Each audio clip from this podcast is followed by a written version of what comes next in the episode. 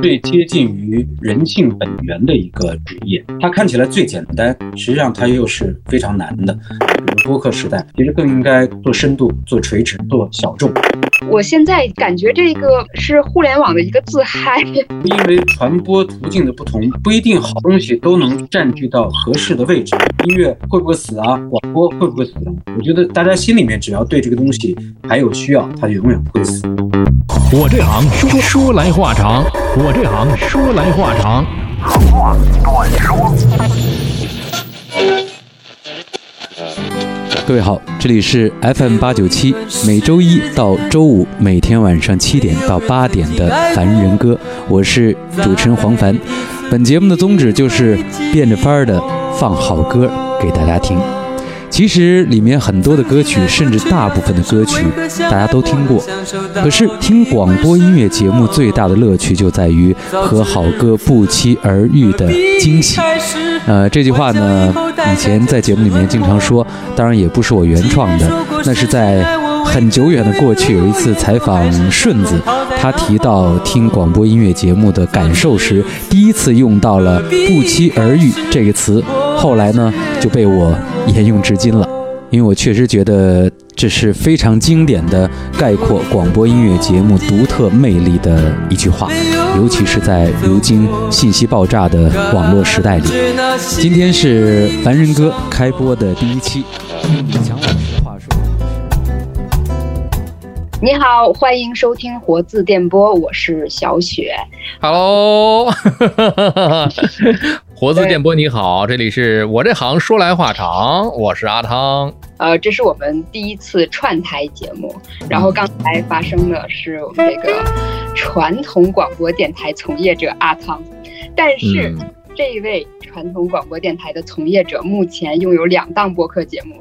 一个叫阿汤哥，歌是歌曲的歌；一个叫我这行说来话长。哎，其实我觉得你这两档节目跟今天的咱们的重磅嘉宾都有点关系啊，特别有关系。我这么说来介绍我们今天的重磅嘉宾吧，就是你说的这两档节目啊，是我之前做了好多年的一个，其中一个叫。阿汤哥，阿汤给你播的歌，播客呢本身在很早之前了，二零一四年一一五年的时候吧，是我在另外一个广播公司啊，它互联网化的我们这个 A P P 的时候做了一个个人的一个电台节目，所谓的一个流媒体的一个节目。这个名字谁起的呢？哎，就是今天这位嘉宾啊，他就是我们的广播界的前辈，资深电台节目主持人黄凡老师啊。为什么呢？因为黄凡老师以前有一个节目叫做。凡人歌，哎，就是向他来致敬啊，致敬本尊。本尊今天来了，黄凡老师，客气客气。呃，但是我嗯，稍微接个短，这跟黄凡老师没法比呀，没法比，没法比，那个比不了，比不了。这个这个粉丝，嗯，有点稀薄。但是黄凡老师呢，我觉得就是广播界的男神哈。我觉得这个词用在黄老师身上，我我一丝不感觉到油腻。一个是我自己本人的真情实感，但是可惜我长在东北，就是没能在青春期听到过黄帆老师的节目。然后黄帆老师的节目从九三年到二零零三年吧，就是应该是在南京人的电台不眠夜里哈。啊，你没听过，你怎么知道这么多的信息呢？哎呀，我查了呀，做功课了啊。是，就是说，是陪伴了无数人青春的那个声音，然后也是构成了那个我们想象中的那个广播的黄金时代吧。就据说南京的这个高考考场的考场指令都是当年的黄凡大哥哥给。哎呦，你看看，嗯，对，对社会曾经做出过贡献的。考生开始进入考场。亲爱的同学们，你们好。很高兴在高考的三天中陪大家度过一段特别的时间，希望我们的播音能对你们的考试有一点帮助。进场铃声已经响过了，请同学们抓紧时间找到自己的教室就坐，并仔细地收听我们为大家播报的注意事项。或许有些同学这会儿心里还有一点紧张，毕竟寒窗苦读了十二载，谁都希望有一个满意的收获。可是我们都知道，考试就像是一场竞赛。平时的积累和临考的状态同样重要，到了这个时候再来临阵磨枪或者一味的胡思乱想，只会适得其反。不如跟着音乐放松一下心情，整理好思绪，把自己调整到最佳的状态。记住，谁能战胜自我，谁就能获得成功。只有经得起风雨的人，才会享受到真正的阳光。也希望这歌声能把我们衷心的祝愿带给每一位走进考场的同学。祝你们好运。对，我对我知道黄老师自己的那个。呃，节目有的人还会给您的节目录了很多盘磁带，然后邮寄给那些听不到您这个广播的这个城市的朋友哈。我觉得可能要是光搜集说对，呃，南京人对黄帆老师节目的表白，我觉得都能出一期仨小时的直播哈。所以我就就是按住不表。然后今天把两位请来，就是特想聊一正事儿，就是我们看姐这是。你这行说来话长嘛，堂哥是吧？嗯，这广播三十年里，呃，节目形态这个变化和这个广播这件事，我觉得无论是黄帆老师还是阿汤哥，你们的个人从业生涯的经历哈，都。很贴合这个幕哈，而且你们自己的这个生涯也是跟音频节目的这个发展是结合在一起的。比如说，也许在台里的时候啊，你们当年在传统电台，就是因为根据呃新的市场变化呀，或者是说听众的要求啊，或者是政策变化呀，然后你们做了跨类型的节目。然后比如说，我们后来因为个人的生活际遇去了不同的城市，或者去不同的平台发展。不同地区的一个状况，然后比如说咱们共同一起呃同事过的那段时光，就是从收音机到呃网络的到手机 APP 的这么一个变化，所以就是在这里边，就是两位以各自的这种呃我的广播史 为一个主题来探讨一下，就是说呃给大家分享一下你们的这个声音之旅吧。嗯，哎，这个三十年是从应该是九零年代开始算吧？对呀，九三我自己所掌握的才。先说说你的故事吧。那我就当个药引子，我先来说啊，因为我的这段根本就不足以能够覆盖这广播三十年，非常的浅薄。我只从零三年开始这个入这行，当时呢是边工边读嘛，上大学有一门课程叫做公共关系，这门课程呢老师讲到了这个传统媒体广播，因为从小自己在家里受到家里人的这个感染吧，就是喜欢听广播电台节目啊，当时听的比较多的像这个。呃，中国歌曲排行榜啊啊，什么包括一些个，当时没有 Music Radio 嘛，就是中央人民广播电台文艺之声，还有这个天津的这个当地的音乐广播电台和文艺台啊，自己非常喜欢。后来呢，找老师去电台边工边读啊，我觉得这个事儿吧，就是在当时来讲看似非常简单，但现在我也不太了解了啊。所以在零三年就开始入行了。我本门并不是学播音主持的，我是学广告策划的。啊，新闻学院的广告学的一个专业啊，呃。所以自己就因为喜欢，所以自己去图书馆那去借书啊。当时也不流行复印，自己拿本儿抄这个口腔的这个舌位啊，舌头到底在哪，软腭硬腭。然后再去这个隔壁的播音系去蹭课啊，结识了好多播音系的同学。因为现在这个自己还是一如既往，在这个天津师大会有这个每年这个时候十一月份、十月份的会有一个主持人大赛的一个培训的一个课程啊。今年可能也是在线上了，因为这个特殊的。这个原因嘛，所以呢，呃，现在一路走过来，从实习边工边读，然后在后面的这个传统媒体，再跳转到这个我们到了北京之后的大的这个共事的这个集团嘛，因为广播的一种啊，这个传统的分发，包括后面做的一个音频的 APP 啊，再到呃，我又中间干了一段这个。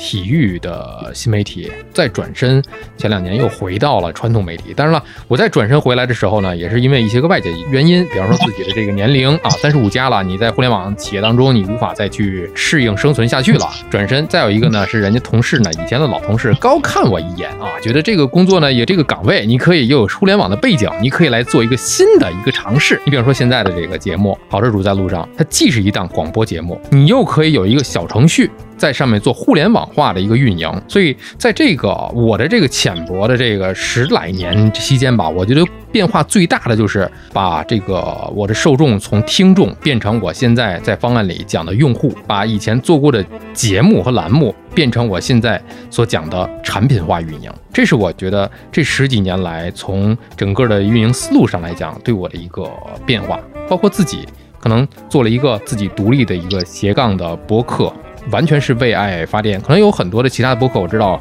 是在做工作室甚至是说一些个啊图书出版商的一个副线产品。但是我这个纯粹是为爱发电。透露一下，我正在准备另外一个播客啊，这个播客有点垂直啊，所以这就是我的这一路有声的这一路，可以讲不能说是广播了吧，有声的这一路的这个整个的一个浅薄的。啊，一个哎，这个浅试的一个经历啊，我觉得这个在黄老师面前可以讲是一个小学生了。我更愿意听听黄老师这三十年，他是从头到现在来讲，从景气到现在可以讲是不景气这么一个阶段的一个发展过程，他都历历在目，是亲身经历者，是吧？那接下来我就用两个小时来聊聊啊，有点短，有点短。啊是，当我突然想到咱们仨凑一块儿，有点像人家拍那个电影。二十三十四十，哎呀，对，但是别说操啊，声音媒体一个不同的年龄，可以说代表不同阶段的这个从业者，我们可以聊一些自己的一些经历或者是自己的一些体会。他其实刚刚听阿汤说呢，我突然想到一个对广播的一个定啊，或者说叫声音媒体的一个定义吧。我觉得声音媒体可能是这个世界上最接近于。人性本源的一个职业，它看起来最简单，实际上它又是非常难的。那简单在于你只需要声音就可以了啊，不用视频，不用靠很多的灯光啊、摄像啊，所有很多配合啊，一个人就可以完成一档节目。可是复杂呢，就是因为你所有的东西，不光是内容的传递，包括你在表述它的时候，你如何能够让你要传播的内容最有效的能够传递给受众。啊，不管是用户还是听众啊，我们都叫受众。那其实这个是很有讲究的。那在这个过程里面，又如何在传播的过程里面，你不仅仅是一个传播的工具或者桥梁，你或许还需要把自己当做一个角色也好，或者演员也好，就是他既是你自己，又不是完全生活中的自己，他需要一定的提炼，他需要在这个传播的过程里面，如何把自己的简单到你的个性。啊，你是外在内向，你是幽默还是刻薄，还是你内在的，不管是修养也好，你的这个心情也好，或者是你的气质也好，透过这样的一个传播，可以把自己也变成一个有价值的，你是立体的一个传播的一个主体，而不只是一个工具。我觉得这个是。我这么多年做广播的一个一个基本的一个理解吧。那我觉得它最贴近人心的是，因为它只有声音。那所以你屏蔽了很多的不必要的因素，比如说视觉或者是触觉别的因素。所以你只需要最简单的，甚至闭上眼睛，其实你看到的可能比你在视频里面看到的要多得多。因为在听的过程里面，你可以把自己的想象完全的放到这个收听的过程里面。不管是听到的那个人他的声音，你想象他的形象、他的个性气质，包括你所传递的这些内容，其实就像我们看书一样，我们在看书的过程里面，其实加了很多我们的想象，而这种想象力，我觉得是人类非常可贵的一个东西。第二呢，是因为我觉得声音的这种传播的这种特质呢，它让大家可以心更容易静下来，哪怕你是在做着别的事儿，捎带着在听一个声音，但如果你能被它牵引的话，其实，在那一刻你是非常单纯的。就那个环境，你会变得非常的安静，就你自己沉浸在一个自己独有的这样的一个世界里面。所以我觉得这是广播也是最有魅力的地方。那我呢，可能有点特别啊，我现在也算到了这个知命的年龄。那我刚做广播的时候不到二十岁，然后很时间很巧，其实是在对我来说，广播元年是一九九零年，那个年代大概那两三年中间呢，中国发生一件非常重要的事情。呃，那我算是全中国第一批直播电台的主持人。在此之前，当然我们也是有广播的，但是那个广播都是录播的。我们那时候都不叫主持人，更多叫播音员啊，很少叫主持人的，所以它更像是一个技术职称。那当主持人开始直播以后，我觉得他更像是一个人。所以从称谓上，你可以看到，主持人叫人，播音员叫员，它是一个技术职称啊。主持人是人，所以他是一个个体。那当然，我觉得直播时代的到来是开创了广播的一个新。那个时候，因为中国的电视还没有真正的兴起，呃，人们的娱乐生活或者跟媒体接触也相对少的，对吧？所以我觉得直播广播时代的到来，相当于给全中国的人民打开了一个新的世界啊！主持人在播的过程里面是可以说错话的，然后呢，呃，听众是可以通过电话让自己的声音也出现在广播里的，这在以前都是很难想象的。呃，当然那时候没有互联网啊，没有更多的现在手工具了，刚开始有大哥大嘛。所以，听众跟主持人之间的交流，当然更多是用信件。但是，这样的一种互动，这样的一种直播的状态，其实它营造了一个最大的一个改变，就是在同一时刻做节目的人跟听节目的人是在同一个时空里面。所以，这种亲近感是原来的广播很难赋予听众的。所以我觉得这也是引发了在全中国相当于引发了一个听广播的一个热潮。我记得那时候九零年，呃，我在南京，呃，南京经济广播电台，嗯，短短的几个月，全南京市的收音机全部卖空那确实给大众的生活，呃，给他给大家的一个我们叫传媒生活吧，就带来了一个巨大的一个革命式的一个转变。那随着直播时代的到来，所以呢，不像原来的那个录播时代主持人，呃，大概每个节目组吧，呃，一周大概有半个小时到一个小时，所以你需要把语言全都录好，然后呢，专门有后期的录音师帮你来完成所有的。合成，啊，节目量其实非常少的。我们那个录音还在用开盘带的那个年代，所以呢，其实每一个节目组每周的产量是非常小。那直播时代到来呢，每个人每天要做大量的长时段的节目，所以那时候开始叫板块节目。板块节目呢，意味着第一个，主持人变成节目真正的主人，而不是像原来是一堆编辑帮你去挑选题啊、撰稿啊，可能主持人只是一个声音工具，你只需要像演播一样的把那个稿子念出来就可以了。它实际上还是一个群体工作。那么主持人时代到来呢，相当于我们每个人变成节目的主人。呃，甚至在设计节目的时候，我们会考虑到这个主持人的风格、他的擅长、他的特色，呃，他更适合出现在哪个时间段，适合做什么样类型，语言类的、音乐类的，还是情感类的，或者等等等等各种类型。那么主持人相当于把自己当做节目的主人，从节目策划、你看片头片花的制作，到所有内容素材的。主题的这个确定、素材的整理、寻找、如何编排，包括完成直播的过程。而那个直播的过程，我们应该那时候我们经常呃开的一句玩笑，就是大家听到的一个节目是很平顺的啊，里面有说话、有放歌。其实，在调音台前的主持人是非常忙碌的，有点像那个水面上的鸭子。你看起来它游得非常平稳，但是水面底下俩脚紧倒腾啊，这个是。主持人的那个状态，所以呢，我们需要操作很多的机器。那时候，尤其那个时候我们要放音乐的话，因为它的音源大部分还是卡带式，所以如果我们在介绍一张专辑的时候，比如说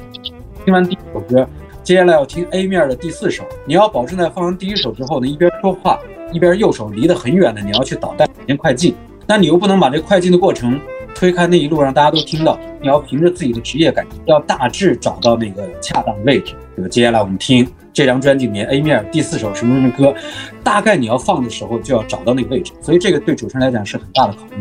那我们那时候我记得我们在直播的过程里面，还经常要去充当这个播音员的角色，就我们要报新闻，人家可能提前五分钟看到一堆书写的那个新闻稿，各种字体上面还要涂涂改改，你几乎没有背稿的时间，大概最多只能简单的浏览一遍，然后就要直播的状态下把稿件像播新闻一样的，因为你不能。就算广播电台的新闻呢，到后来有很多比较像是说新闻，但是阿汤应该非常有经验。但你不能总是念得磕磕巴巴的，会丧失新闻严肃性。所以对主持人来讲，其实非常大的一个考验。所以后来大家也理解了主持人在节目里面时常的一些差错，啊，呃呃，那我觉得带来的呢是广播的一个兴盛的一个时代，直播让媒体不再像原来那样的太过神秘。太过高高在上，太过远离人群，它变得离人群非常的近。所以经常我们听到打电话的人说啊，是我吗？啊，我的声音也在里面了。我觉得这是，呃，媒体非常重要的一个时代的一个变革。那第二呢，就是大板块的这种节目，让大家在这个收音机里面，一个小小的收音机里面，可以大量的获取，不管是知识还是娱乐，所以它大量的传播了很多信息。那尤其因为我是在从九零年进电台，先是做。少儿节目，因为那个时候我年纪最小的，然后呢，呃，但是我一直挣扎着想要做音乐节目，所以我会大量的时间泡在电台的资料，大量的唱片。然后到九二年呢，我去有一次电台去广东，呃，广东考察学习兼旅游哈。那时候珠江经济电台是我第一个直播的，那正好我认识了我后来的好朋友陈实，中国最早的几位。呃，直播电台音乐节目主持人，而且是流行音乐节目，在那之前是没有专门的流行音乐节目主持人。那我去的时候正好他在做直播节目，然后呢听到他他在在介绍一首歌，就是李春波的《小芳》，那是我第一次听到，在九二年的夏天，然后去街上买了这盘磁带。然后回来以后呢，我就坚决跟我的台长说，我要做江苏的第一个流行乐节目主持人。那我的台长当然也非常开放，给了我时间。然后呢，唯一的一盘磁带就是我从广州买回来的李波的那张小芳，然后把它放到在南京家喻户晓。我觉得这个其实不是我的眼光，是直播电台让大家有机会因为它得到了最大多数人民群众的接纳，所以你有机会把信息最快速有效的传递给更多的人。那当然，我觉得音乐跟广播是最天然的联合，因为他们都只需要用声音、用耳朵听就可以了，不需要看啊。MV 是另外一回事儿。所以呢，我在九三年的一月一号啊，做了江苏的第一个流行乐节目，就一路走下来，到九四年在南京。一年多的时间吧，那时候正好赶上中国的原创流行音乐真正开始爆发的那个年代。基本上，我们中国流行元年应该是从九三年开始。实际上，从九一九二年，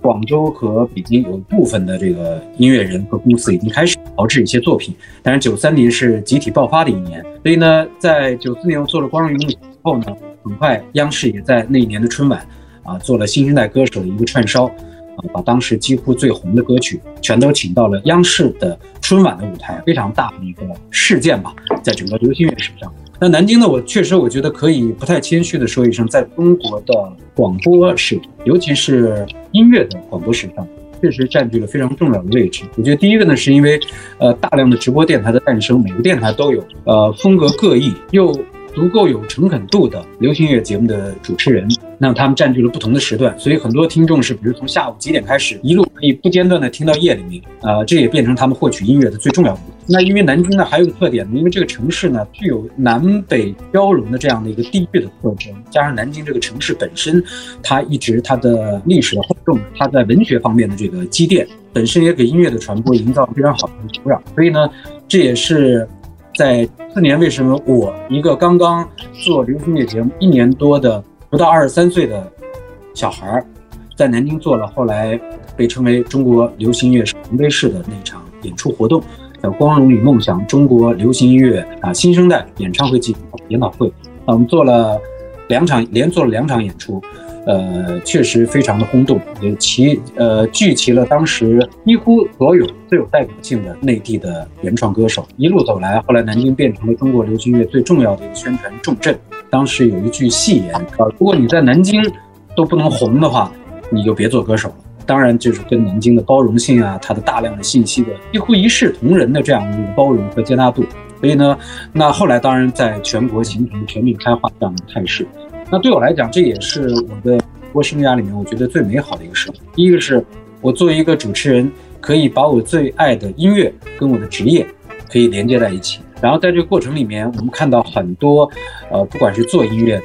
唱歌的，还是听音乐的，大家都抱着一种最大的、最单纯的热忱在做这件事情。所以那个年代它的好是在于，非常重要的是。那个时候，我们开始接纳很多的新的讯息，因为中国也在发生很大的变革，人们的眼光已经是非常的多元化啊，接触到方方面面多元的信息。那第二呢，经济也在快速的发展中，可是还没有到一切向前看的那个阶段。那还有一点好呢，我觉得在那个年代，尤其跟今天的我觉得音乐的传播来最大的不同在于，大家获取音乐的渠道确实是比较少。第二呢，就是。呃，获得一一盘磁带或者 CD 的成本相对高的，所以每个人都觉得非常珍惜。那对于每一个歌手来讲，其实同样他也珍惜每一个透过媒体跟受众去沟通交流的这样机会。所以呢，这样的一种比较单纯的环境，是到今天，哪怕很多，当然现在都是老歌手了，跟我年龄相当或比我年龄还年长的老歌手，都还非常怀念那个年代，是因为大家没有被更多的商业所侵蚀。但实际上到九九十年代的后期吧。其实越来越多的商业化元素出现在了媒体，出现在了歌手中间啊，出现在了我们的整个的神州大地。我觉得从个人来讲，我不知道这个能不能播。然后对我来讲，一个最重要的界限就是就是商品房的这个出现，实际上让大家几乎用百分之八十到九十的精力，所有的精气神都在去追逐那，因为那个对我来讲很重要。我能不能获得一个最基本的一个生存的空间或者是条件？所以很多别的东西无法顾及了。即使有可能更多的放在心里面，所以我觉得对音乐也好，对艺术也好，对美的这种追求，其实不管是那个年代，你看八十年代、九十年代、上世纪，还是今天，其实每个人心里都有。就像很多人经常说，现在音乐会不会死啊？广播会不会死？我觉得大家心里面只要对这个东西还有需要，它就永远不会死。只不过它被很多的东西被迷惑了双眼，或者被掩盖起来了，或者暂时无法顾及，或者无法更多的顾及。当然，呃，还有一个很重要的原因是后来电台，嗯，呃，属性跟运作模式也在改变，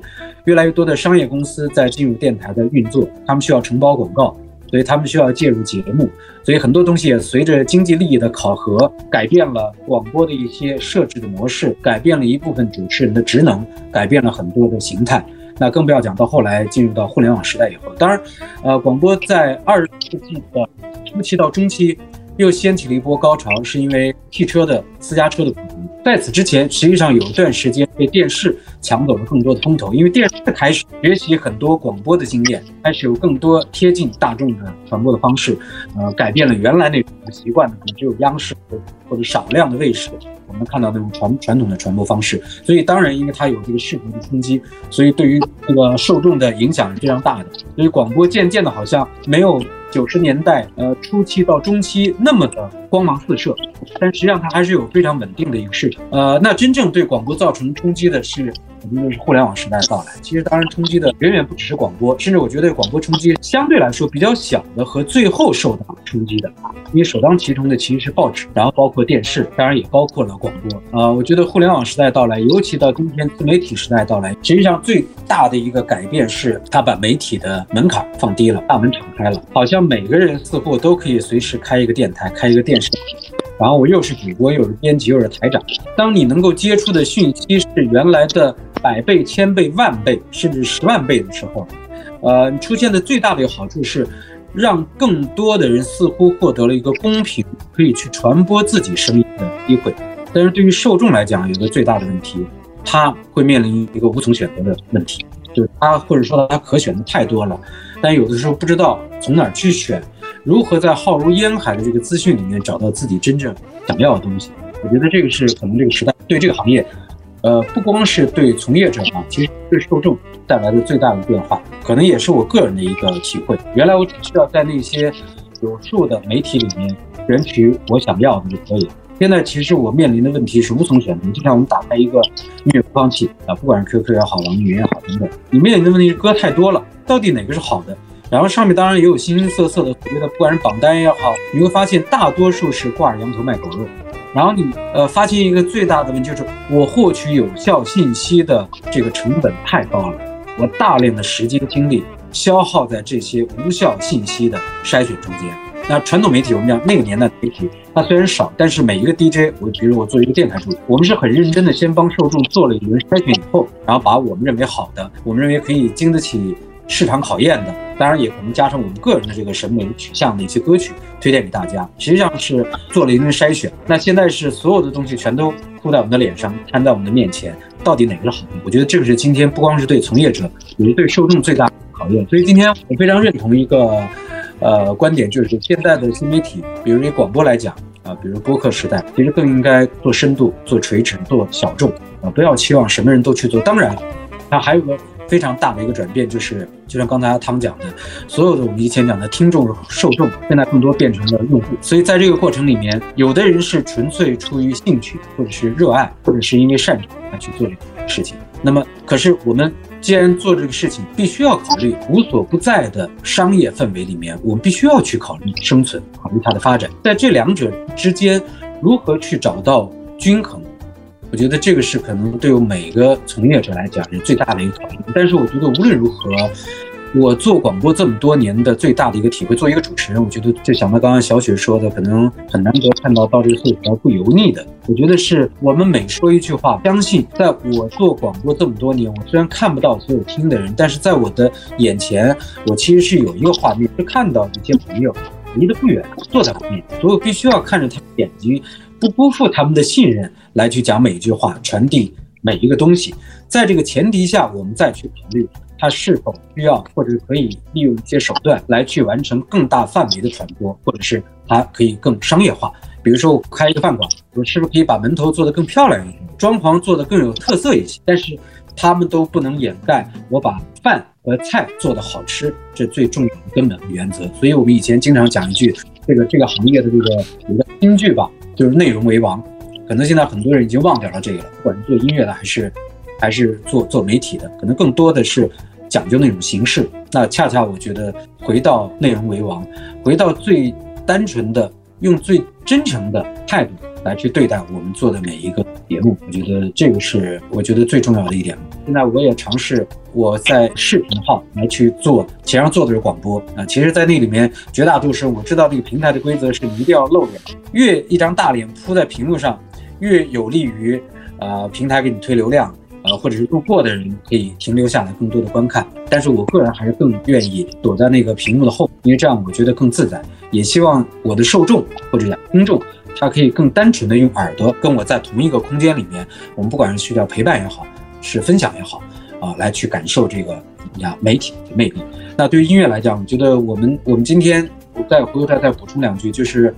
在我们那那个年代，我一直跟好多我的同行讲，我们不要觉得是我们有多了不起，所以我们变成了一个好像跟很多的歌星明星都可以比肩的，也作为所谓主持人的明星。那是因为我们占了信息不对称的这个便宜，因为我们比大多数的听众早获得这些唱片，或者比他们获得的更多，所以当然我们天然的会受欢迎。可是如果在这个过程里面，你有机会把更多个人的刚刚讲的呃审美也好，生活的理念也好，态度也好，情感的批评也好，注入到传播音乐的这个，我相信会有更多的人会愿意接受这个活生生的人，而不只是记住了你在这个过程里面介绍了几首听的歌曲。对于一个媒体人来讲，这是一个最大的褒奖，也是最大的荣耀。就我到今天做了这么多年，可能还有很多的听众散落在这个城市或者这个国家。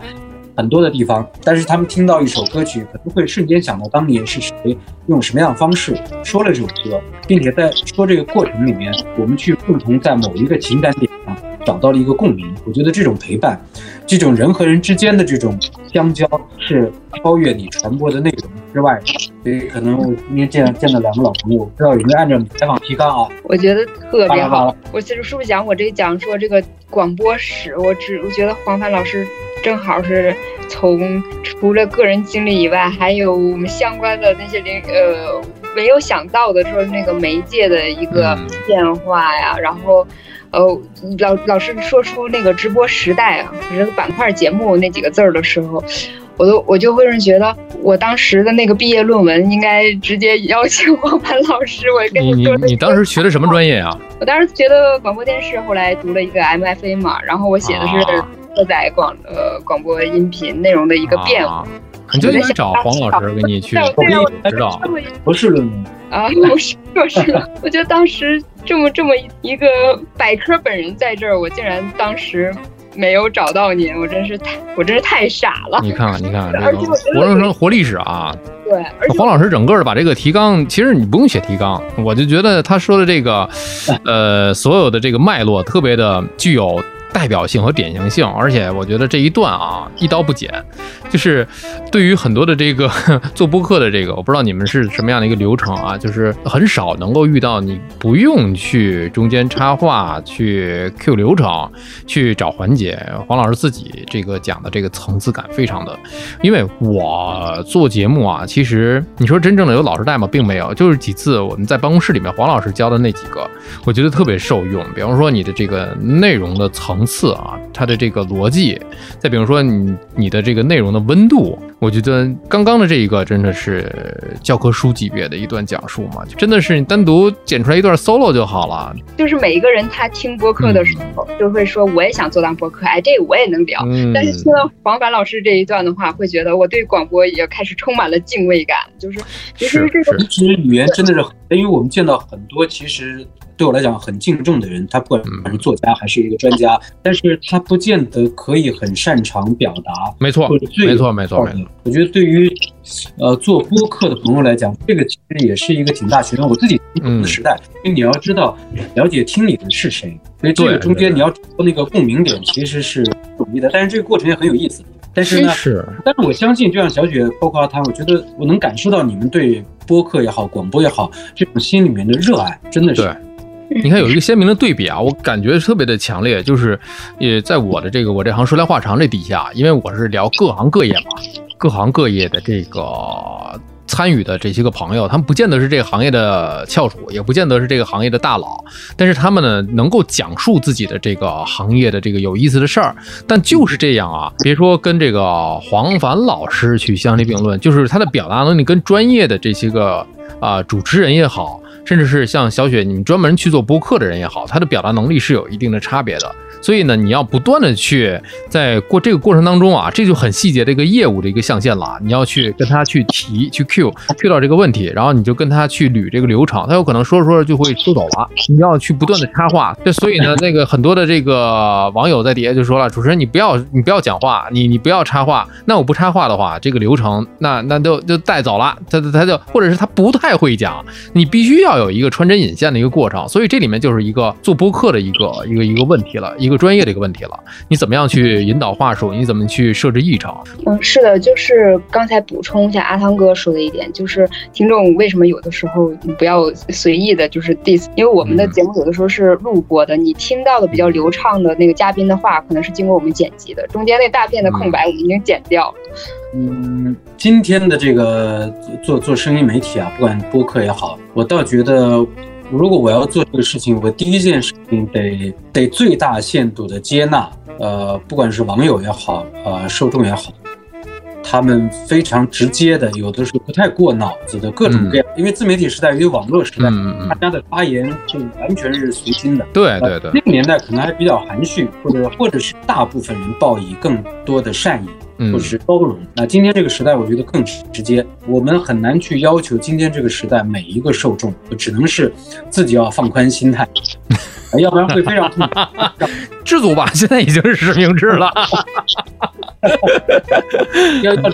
接受，也有接受，要不然会。是这样的，但是在往年，在您在从事广播的那个年代里面，其实最早的一种互动方式嘛，呃，应该是写信投递到某一个信箱里面去。这个我还是真是干过这个事儿，以前给电台参与这个幸运听众走进直播间的这个机会写信，然后后面慢慢是发展成为了一种短信平台，对吧？对。呃，短信平台后面就是像咱们现在的这个微信公众号的后台，以至于到现在我们直接在小程序里边互动，这是这整个跟受众的一个呃用户的。一个参与的一个一个交流感，但是你说那个播客这个东西就很直接，确实很直接。你看现在有的弹幕是对于视频来讲的一个形态，你前面说后边就直接是骂你了，就开骂了，你这什么东西啊？甚至有的这个文艺作品，甚至是综艺节目啊，直接咵咵咵掉到二点零分啊，三点零分啊，这种都是常见的，这也是一种互动。就像播客，它在底下直接在你这个点位上留言啊，你这个就就活生生的例子。我上一期做的是中医啊，有人就讲了，这个就是伪科学啊。啊，这个就是骗人的，你就很直接在底下哐哐哐直接就就打字了。所以你面对这些个问题的时候，现在也是直接是一件好事儿啊。就辩证来看的话，它是一件好事儿。但是呢。你要不要互动？特别想知道这件事儿，信源和信诉之间啊，这是在传播学上来讲啊，就是你的传者和受者之间，他有跟你互动的这个想法和意愿了。他不管是好言还是恶意，他有这个跟你互动的意愿。说完之后，要不要回复？就是怎么去回复？嗯，我分两点。第一个呢，从我的角度来讲，呃，有选选择性的回复，你不可能不回复，但是我也做不到完全熟视无睹。第二呢，我觉得我呃，现在声音节目呢，不是每一个。都需要追求其实它跟你做的内容有关。比如说，就是讲了一个历史故事，嗯，或者是讲一个，比如歌手的一个传奇故事，呃，传体的，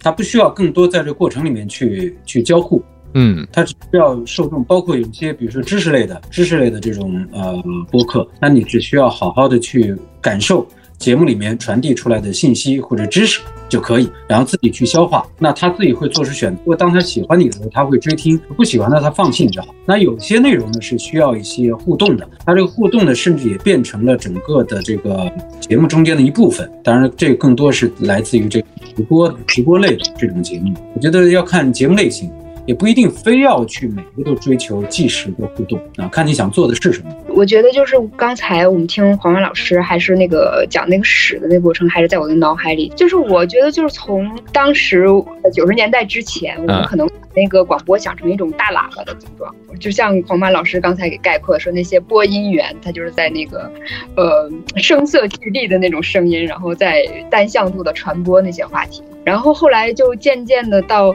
呃，我们每个人拥有一个小耳机的这个时代，对，虽然就是说中间我们那个，比如说在我的高中宿舍里，我们还有一起听过广播的这个经历呢？嗯，我相信那个阿汤哥虽然说他是从业二十年，但是他前十年也一定是有很多这样听广播的。有有有有，肯定是肯定是，你不听怎么会喜欢上的是吧？对，我就觉得就是包括说那个网络电台它诞生的时候，就号称自己是什么个性化的、小的、垂直的，然后让这小耳机每个人去找内容。但我现在觉得有的时候，我现在感觉这个是互联网的一个自嗨。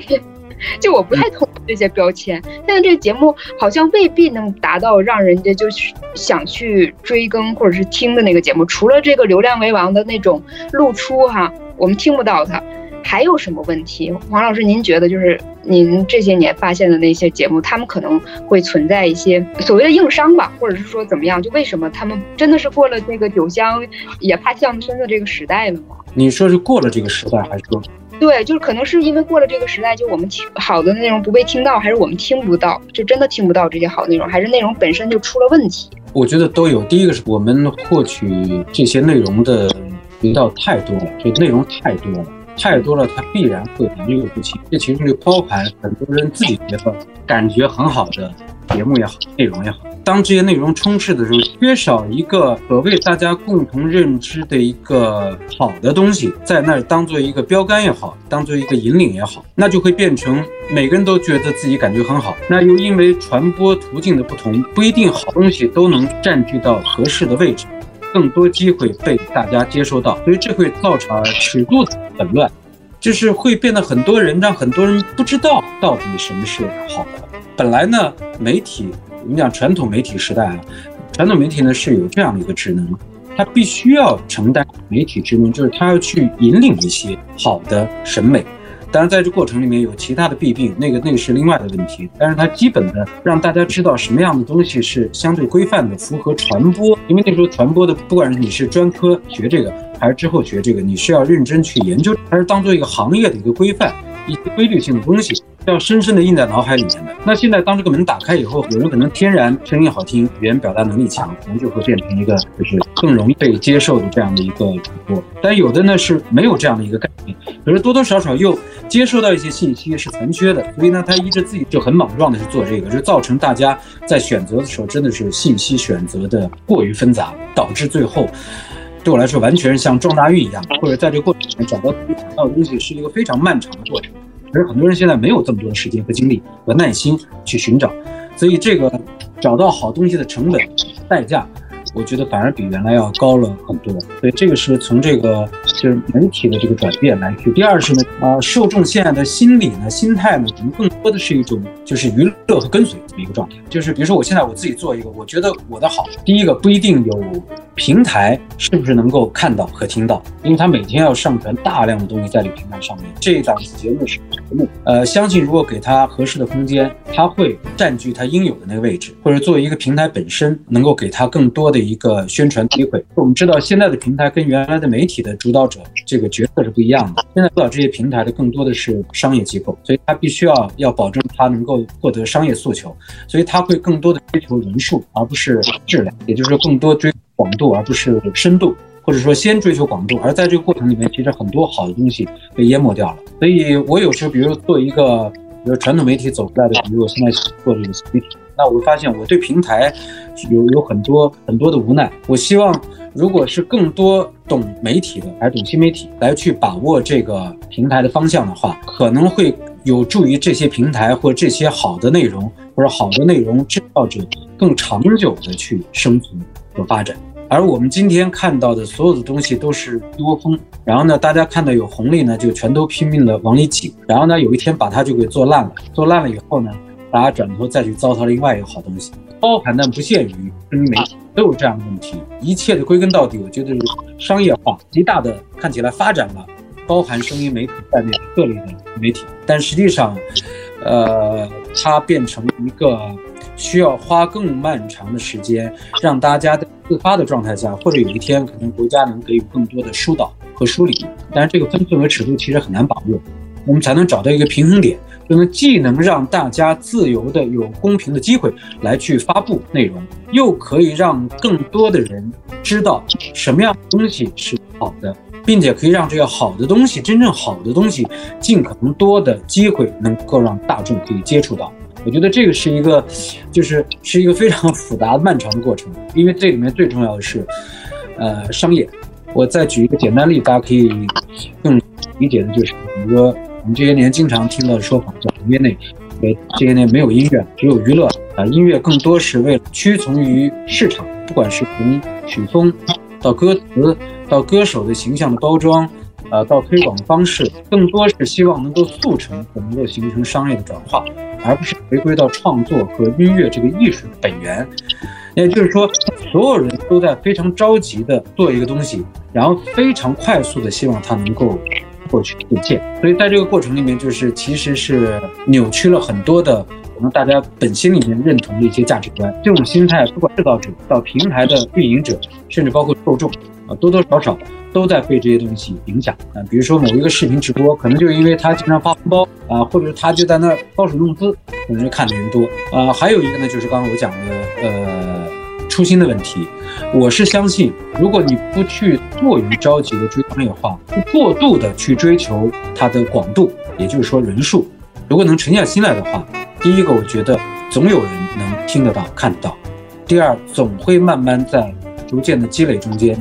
呃，形成一个良性的一个发展，也就是说，他们可能是成长期最长的。那说到今天呢，不管是声音自媒体还是其他自媒体，最后市场最终会做出一个选择，那些相对来说能够长期稳定输出有价值内容的新媒体或者自媒体的内容。而现在是劣币驱逐良币的时代，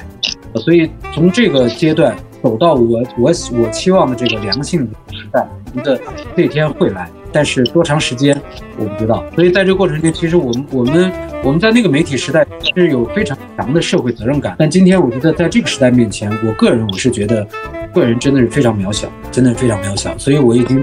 丧失了所谓改变这个时代的雄心。但是我可以在这个时代里面去坚守自己的那一块小小的田地啊，自己去用心的心平气和的去耕耘它。我觉得这会让我的生活也好，